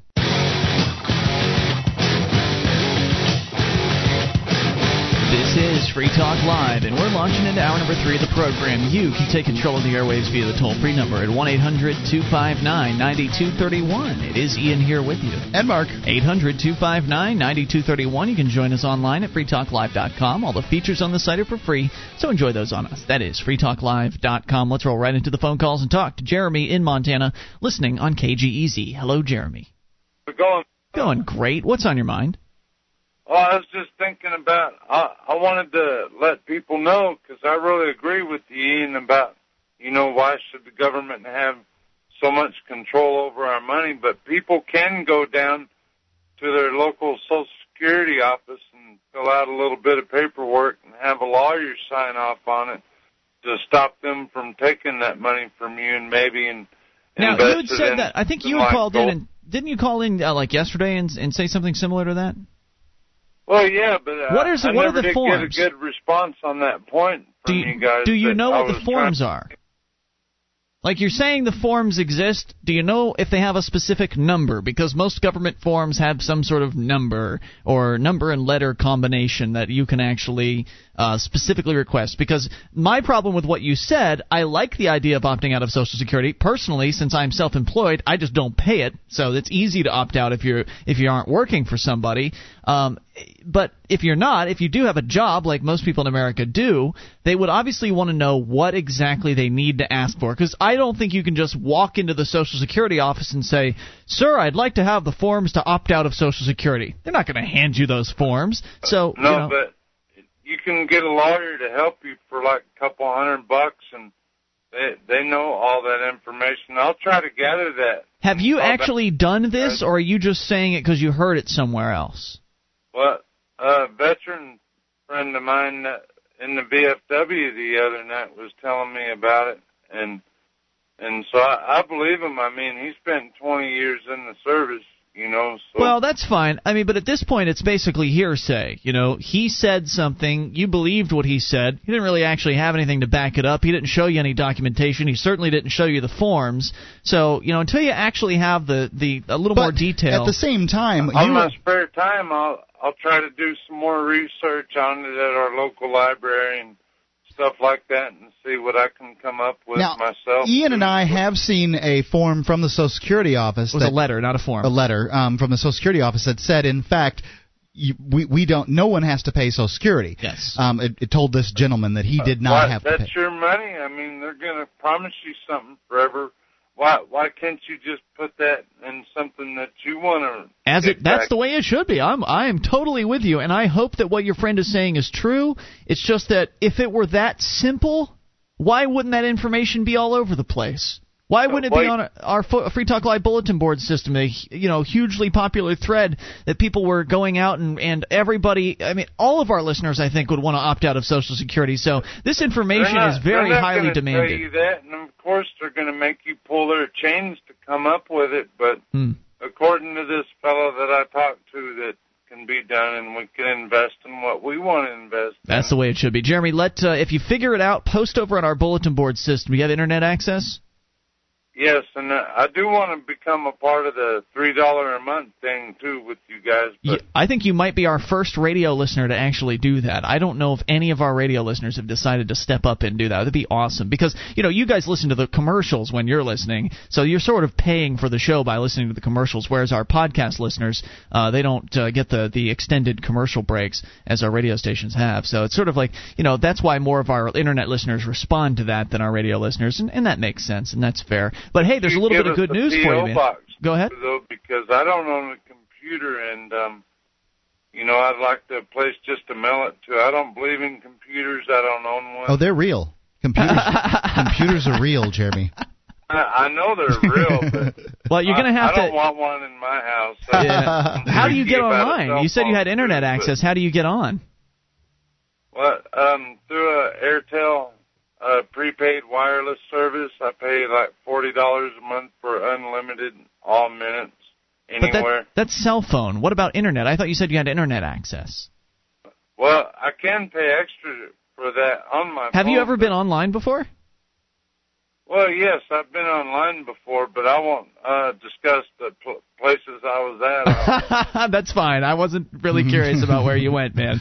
But, hey, if you do get a chance and you go and visit amp.freetalklive.com, you can get more information about that program there. And thanks for your time, Jeremy. We appreciate it. By the way, good news coming soon for our listeners in KGEZ land up in Montana. We may be expanding our hours yet again. Excellent. I do love KGEZ. I probably shouldn't say anything more than that. It hasn't really been official, but it might be Saturdays. 800-259-9231. You can bring up whatever's on your mind. Ron Paul. And by the way, you know what? That's what's on your mind. I don't want our radio listeners to feel obligated to join AMP. If you want to, that's awesome. But you guys really are paying for the show by listening to the commercial breaks. That's what's really important. If you're a radio listener, is that you listen to our advertisers and then go and visit them. Patronize them. Purchase their products and services.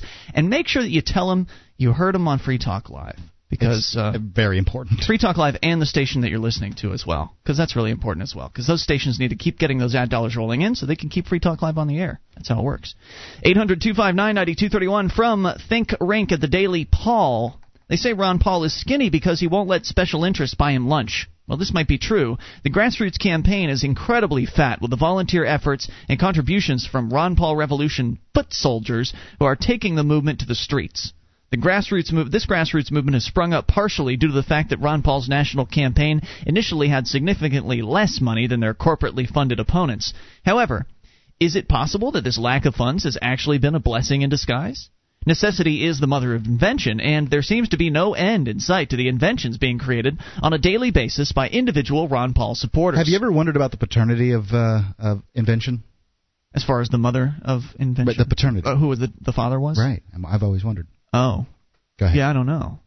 If you know the answer, 800-259-9231. Anyway, so the Ron Paul supporters' creations range from professional quality banners, signs, flyers, and posters to eloquently written articles across the web and in local newspapers. On a micro level, the grassroots campaign efforts are a demonstration of the unregulated free market forces that Ron Paul espouses. A simple internet search will reveal a number of websites that are designed, hosted, and paid for by individual Ron Paul supporters. The site I'm on right now, in fact, dailypaul.com is one of those. The websites contain almost everything from articles to video clips to products. Nearly all of this content is created and contributed by individual supporters. Need a T-shirt? Currently, there are dozens of different T-shirt designs produced by independent people. In addition, you can find stamps, buttons, bracelets, commemorative coins, and even pizza delivery-style illuminated car toppers. All of this it's amazing. All of this in response to a huge demand in the marketplace, with innovative Ron Paul supporters rising up to meet it. And many of them are doing it for very little, if any, profits. I know that Corey, who sells the Ron Paul cards at LibertyCard. I think it's .org. Yes, LibertyCard.org. I don't think he's making very much on those. No, these people just want their freedom back. Right. There's Ron Paul HQ where you can get signs and that kind of thing too. There has been no external oversight committee or price controls. There have been no marching orders taken from a central location, which is how most of the other campaigns operate, where their activists, the activists, they want to do things for their candidate, but they're not really sure what to do. They don't want to get out and make a mistake, so they do what they're told. They're used to the command and control sort of way things work, the typical hierarchy, the way that their jobs work, and the way school's always been, and the way the government operates, and so they wait for orders, and that means that things are very inefficient with them. And some people can get people in power, and the people that would be sort of the committee leaders in these organizations consider that a certain sort of power. People with power can get very bent out of shape when you do things that you're not told to do. So supply and demand has taken over with the Ron Paul campaign. The best products are passed along word of mouth through a decentralized web of email addresses and social networking sites. Local meetups in various parts of the country are passing out some of the same materials, no prompting necessary. It's called emergence. It's also an example of the open source trend that seems to be emerging on the web. Different people from across the country are sharing their creative content for free in many cases. Reproducible files for business cards and banners are posted for download. DVD content is freely distributed for copying.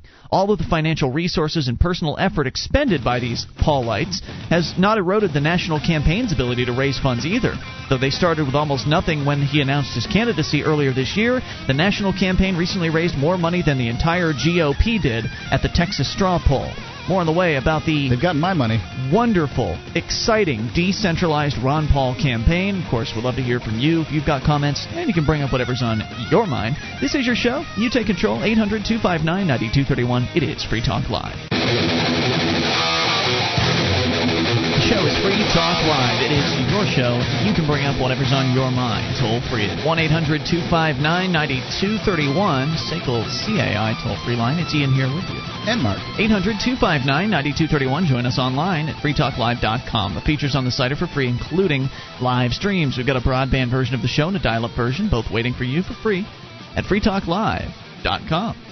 If you or perhaps someone you know needs a primer on some of the subjects that we talk about on Free Talk Live, you should check out the Liberty Radio Underground. It's an elementary introduction to libertarianism, and each show concisely handles a single topic in under 10 minutes. It's great for someone new to Liberty. Go to LibertyRadioUnderground.com today and grab an episode. LibertyRadioUnderground.com. On the way, if we have time. If not, this might be worth getting to tomorrow. But there's a story out of Sweden about two young ladies who are apparently suing the state. I think it's the state. We'll get more details. Is there a state in Sweden? They're suing over their right to go topless, and I am just in favor of this. But first, we continue here with Ron Paul. Ron Paul, I think, would be on the side of equality for women.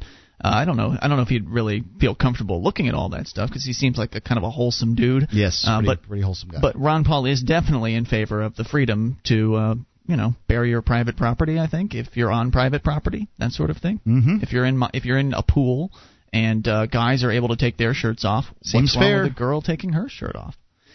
All right. So Ron Paul and the very awesome grassroots, but it's more than grassroots. It's decentralized grassroots, the Ron Paul campaign. All of these activists across the country, in fact, all across the world. Ron Paul has international fans, people that are backing him up. You can see the videos on YouTube from all over the world. There's people from all over the world trying to figure out ways to get money to Ron Paul. It's an amazing thing. Yep. He really is sparking the fires of liberty, so to speak. Oh, and by the way, Zeus Legion, one of our listeners, pointed out that there is a father of invention. We were talking about the mother of invention being necessity earlier, and you asked rhetorically, Mark, well, who's the father of invention? Turns out there is a father of invention. According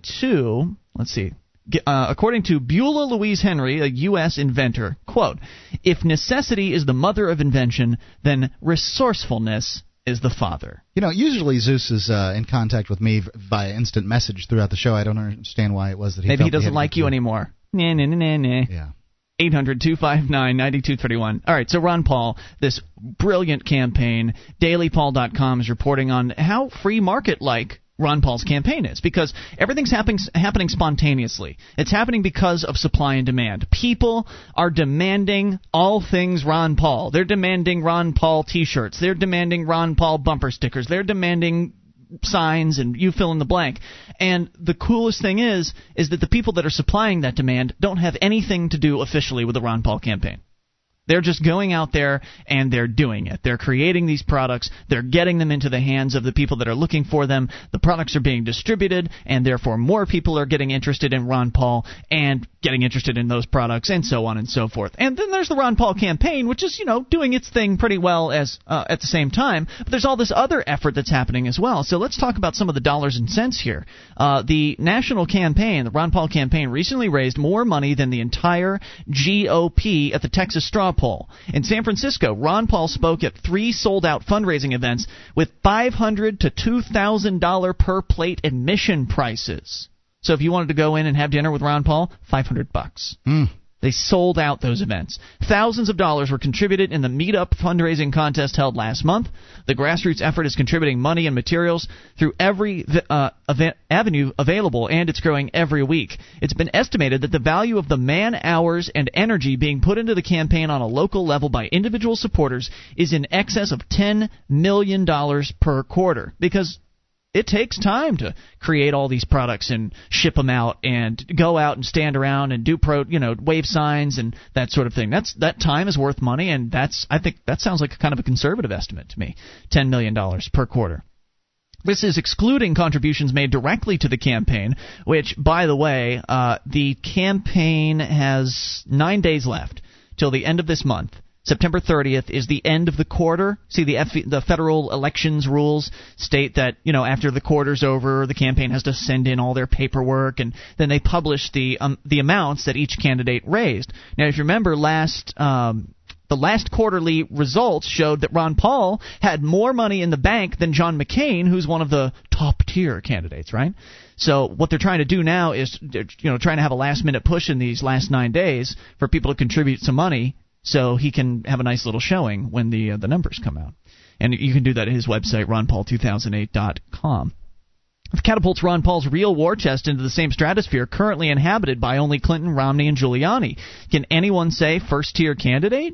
The grassroots movement has no written constitution, but has proven to be self-legislating when it comes to handling schisms and infighting that's periodically surfaced among concerning tangent issues. An unwritten code has almost unanimously been accepted. Focus on the issues that Ron Paul is focusing on, present Ron Paul's public position papers and debate responses, and don't get sidetracked on issues he hasn't specifically addressed. In fact, I know that the Ron Paul campaign, since it's got a lot of the Constitution Party people in it, probably has a number of Puritans working for it. Good religious people, that sort of thing. That they wouldn't necessarily want to impose their moral system on anybody else, but they get offended when people do things that they don't like the girl I was talking about, Ron Paul right. Girl, who's taking off her clothes for Ron Paul.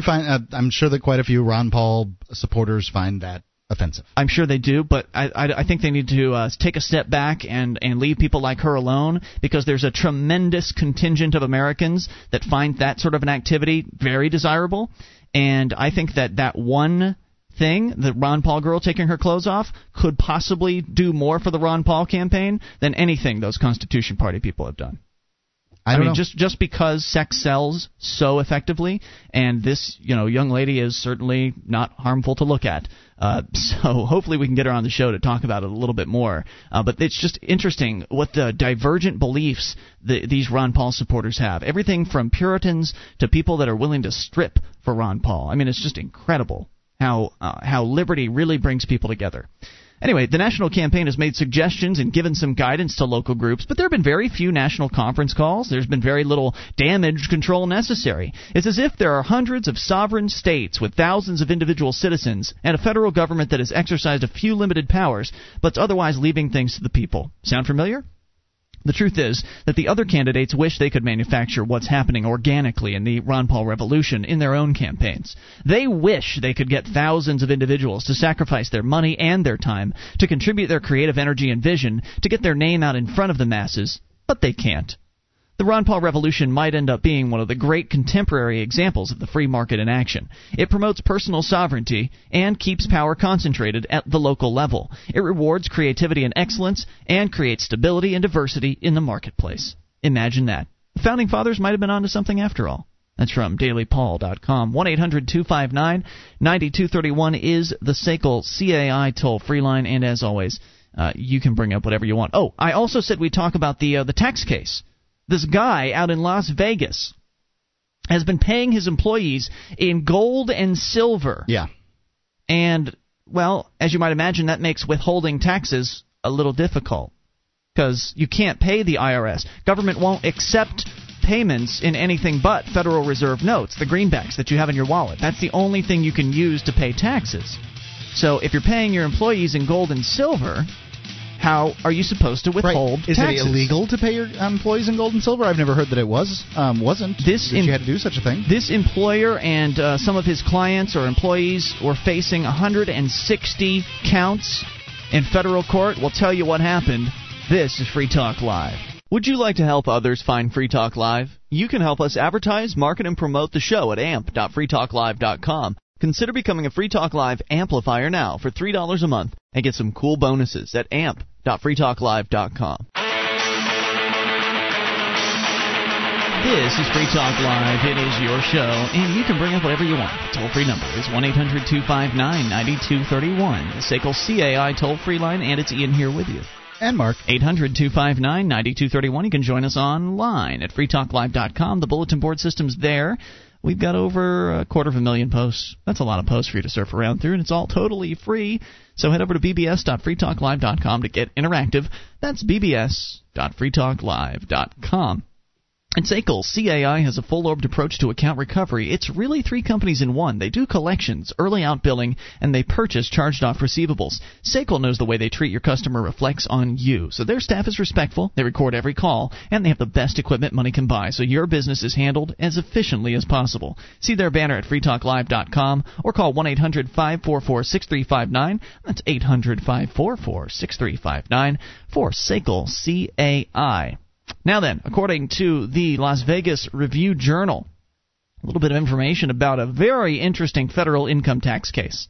In fact, it involved 9 defendants. A criminal tax case alleging income tax evasion and conspiracy dissolved in federal court this week when a jury returned 0 convictions on 161 charges faced by 9 defendants.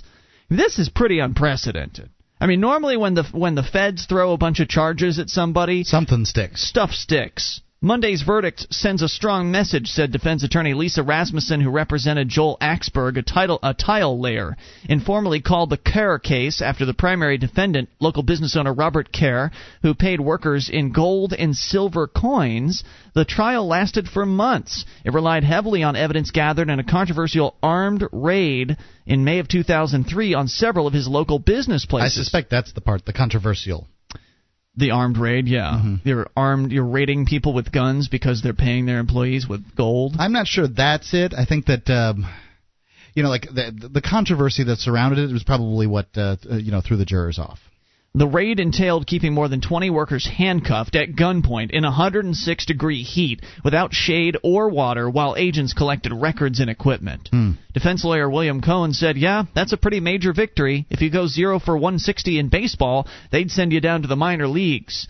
Cohen was upbeat, although his client, Mr. Kerr, was not acquitted of any of his 109 charges. Rather, the jury hung on all of his counts. The jury also hung on all the counts faced by his sister, Lori, and defendant Alex Loglia. 4 defendants acquitted of all the charges against them. They list their names. It was the most wonderful feeling and the most wonderful day in ages, said one of them, who's 66-year-old, of her acquittal. She said she works more or less as a runner for her son's construction-related businesses. Part of the case hinged on whether Kerr's workers were employees or independent contractors who are responsible for paying their own taxes. To other defendants, Ms. Air. See, I always wondered whether you could do that or not. Paying gold and silver? No, make somebody an independent contractor and then not be responsible for their taxes. Why couldn't you? Well, because the government would like to come out and get you if you're not paying taxes. Right. I mean, as an employee, what would you prefer to have? Would you prefer to have someone take out your taxes for you and ship all my money? Yeah, ship your money away. And I don't see why you couldn't provide healthcare for healthcare for your employees, for your independent contractors. I don't see why you couldn't provide benefits for them. You could offer them an option; they can purchase it if you wanted to. Right. I would prefer to have the money. Right. Michael Kennedy, who defended Ms. Kerr, said the case had turned on the notion that taxpayers could be wrong without being criminal.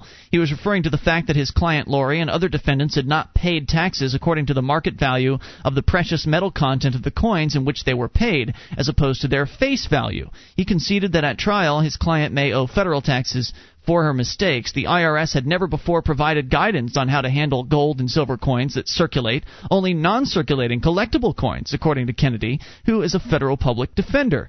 Quote, if that's the case, we're not going to take someone's liberty from them on something that a certified public accountant with a master's degree doesn't even know. That's a scary country, and I don't want to live in that country.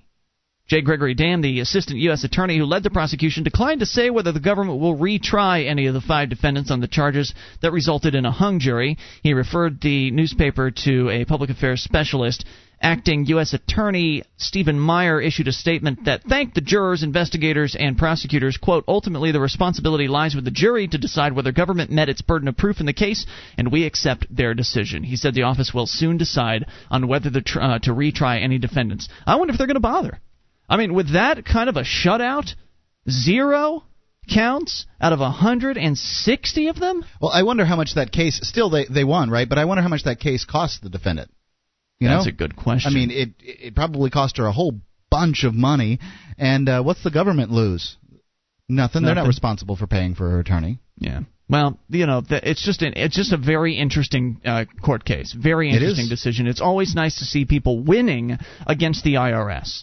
Now, is this something that's possible for everyone to do, to pay their employees in gold and silver? Not necessarily. But if you've got a business owner, if you're working for a private business that's not necessarily a huge corporation, something where the business owner and you can convince him to give you your own money or hire you on as an independent contractor. I think that's probably the direction to go, because it doesn't it's a little...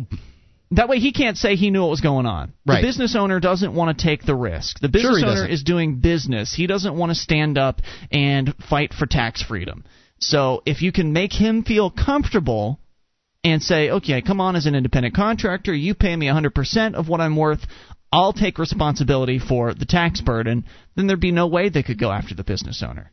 You'd think. Right, and I think that one thing you should make a point to your employer is that, look, you won't be paying Social Security for me anymore, so you would try to negotiate for that additional 7.5% that he's not paying elsewise. So that's or you might negotiate that out in order to get paid, get your full amount, or negotiate half of it. Say, well, you could save 3.5% or 3.25% by paying me as an independent contractor, that kind of thing. Yeah, whatever you can work out. I mean, if you can take 100% of your paycheck home, then it's your responsibility to decide whether or not you want to pay those goons in D.C. Let's go to the phones, to the fun. Let's talk to Justin in Maryland. You're on Free Talk Live with Ian and Mark. Hello, Justin.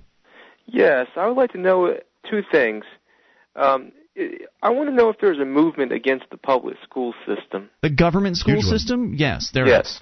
There is a movement against it? Sure. In fact, the one of the primary groups is this, I think it's the separation. We interviewed them, the Organization for the Separation of School and State. School and state or school. I don't think the word organization is in there, but the separation of school and state. If you Google that, you'll probably find it. I think Sheldon Richman is involved with them. John Taylor Gatto is also an individual who is connected with people like that, and he's got a great website with a book all about government schools and how awful they are. So, yes, there is a movement. Yes, I got another thing to say is that, you can learn a lot more from the Internet than you can learn from any classroom. You sure can.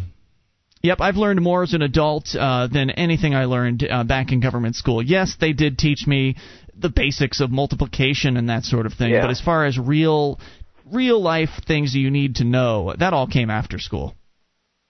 So I'm with you. Any other thoughts, Justin?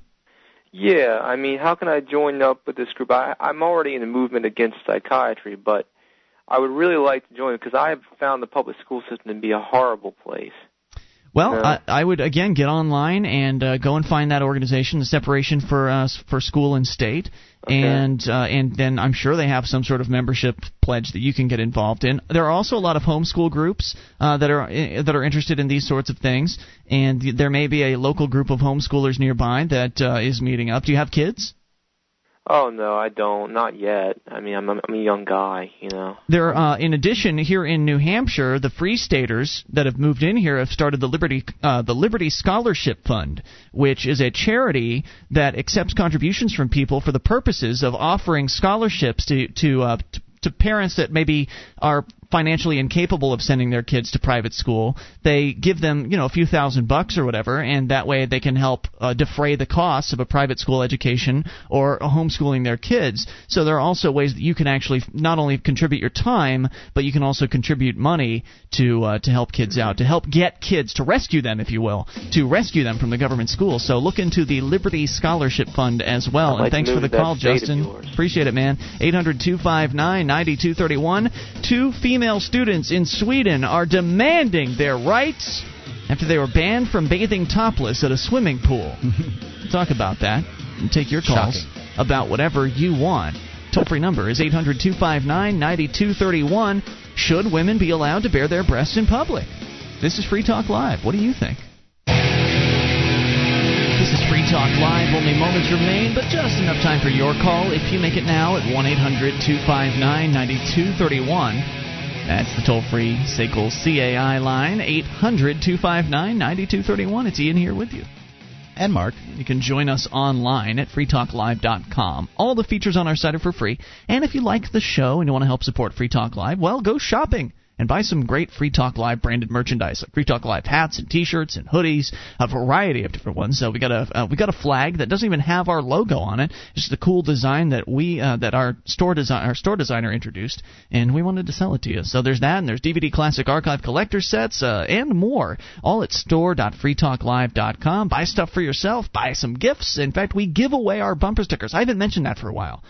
And it's probably proof that I haven't gotten any requests recently.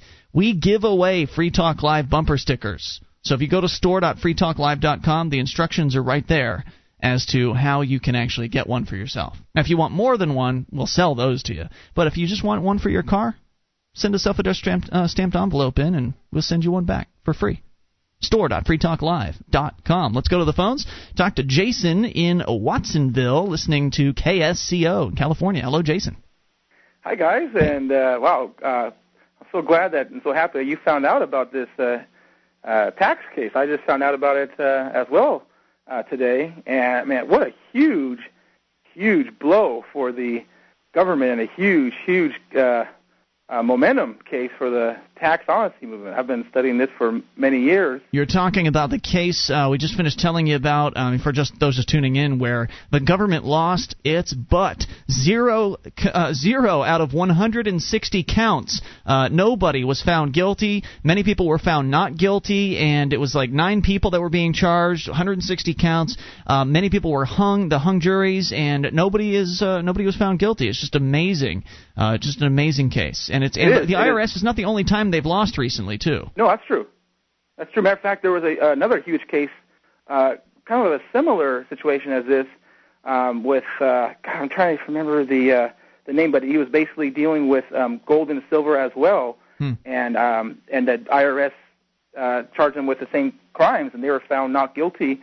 And two things interesting with this case is one that you brought up, that they were. IRS charged them with crimes because they weren't withholding taxes to the IRS, and you can't pay. Obviously, like you said, you can't pay IRS in gold and silver. But the other thing too, and hopefully this is going to get a lot of publicity, is that there absolutely is no law that requires American citizens to having taxes withheld from their paycheck. I believe it. I think that people just comply because they've been told that's what they're supposed to do. Their accountants will tell them things like that. Their accountants, who, of course, obviously want the business, will inform them that, business owner, if you don't withhold taxes, then you could get in big trouble from the IRS. And, it may be the case that the IRS has brought some lawsuits against business owners that were like that, but if you're just saying to your employees, look, it's not my responsibility. I am not an employee of the IRS. Therefore, I'm not going to do work for those guys, because that's what business owners are that's effectively what they are. They're unpaid employees of the IRS. They're like tax collectors. And they are. Right. They're unpaid tax collectors for the IRS. And I don't know if you knew this, but about 10 years ago, the IRS used to admit in their booklets that in one of the booklets, they used to admit that if you're an employer and someone you hire somebody and they write you a letter, a notarized affidavit that they are a United States citizen, then they did not have to withhold tax from them. They actually used to have that in their publications. Mm-hmm. And it's still the law in the code, but because... Do you have a site for that, someplace that I could check that out to make sure that that's, you know... Well, they took it... I can mail you one because... But they, like I said, this is about 10 years ago. Can you scan it and put it online? Say again? Can you scan it, put it online, put a link to it for our BBS so people can take a look? I don't know exactly how to do that. Maybe I'm looking at Ian. I don't know how to do that either. It's amazing how this isn't a personal shot at you, but it's amazing. People will call this show and they'll tell us all these interesting things about, oh, you can get out of Social Security by doing this, and you can do the, you know, but most of them don't have access to the internet. It's like there's all these tax secrets out there, but none of them are online to spread the secrets. You don't have a scanner or a friend with a scanner? Well, I could probably find out, ask someone to do that, and I actually have the form that the IRS used to print out. It's form. Yeah. Had to do with non-resident aliens because only non-resident aliens are required to have to pay the taxes in America. You know, and we've certainly talked. And if you can do that, be great. Find a computer geek friend who can handle doing that for you, and get it online and post it at bbs.freetalklive.com because I know our listeners would eat that stuff up. Yeah. But what I find interesting is that. The tax freedom movement likes to focus on what the code says. You know, they like to focus on the different sections and their interpretation. And, of course, the judges and the lawyers interpret things completely differently from the tax freedom movement. And it really all glosses over the real issue, and that is the morality of the whole thing. Even if it turned out that the IRS code was crystal clear, and I don't know if it is. I've never read it, and I don't care to. I don't know legalese. I can't imagine anybody could read it. But even if it was crystal clear, that said every person in America must pay taxes, I would still be against it because it's just wrong to enslave people when you owe a percentage of your – when somebody is taking a percentage of your money, whether it's 5 to 50 or to 99%, you're that much a slave. And that's wrong and patently un-American. So I could care less what the actual words say on the IRS's pieces of paper. It's just not nice to take people's money from them by force. Well, that's true. That's true. And the Constitution strictly forbids the government from directly taxing the property of an American citizen. Well, they changed that with the 16th Amendment. No, that's absolutely incorrect.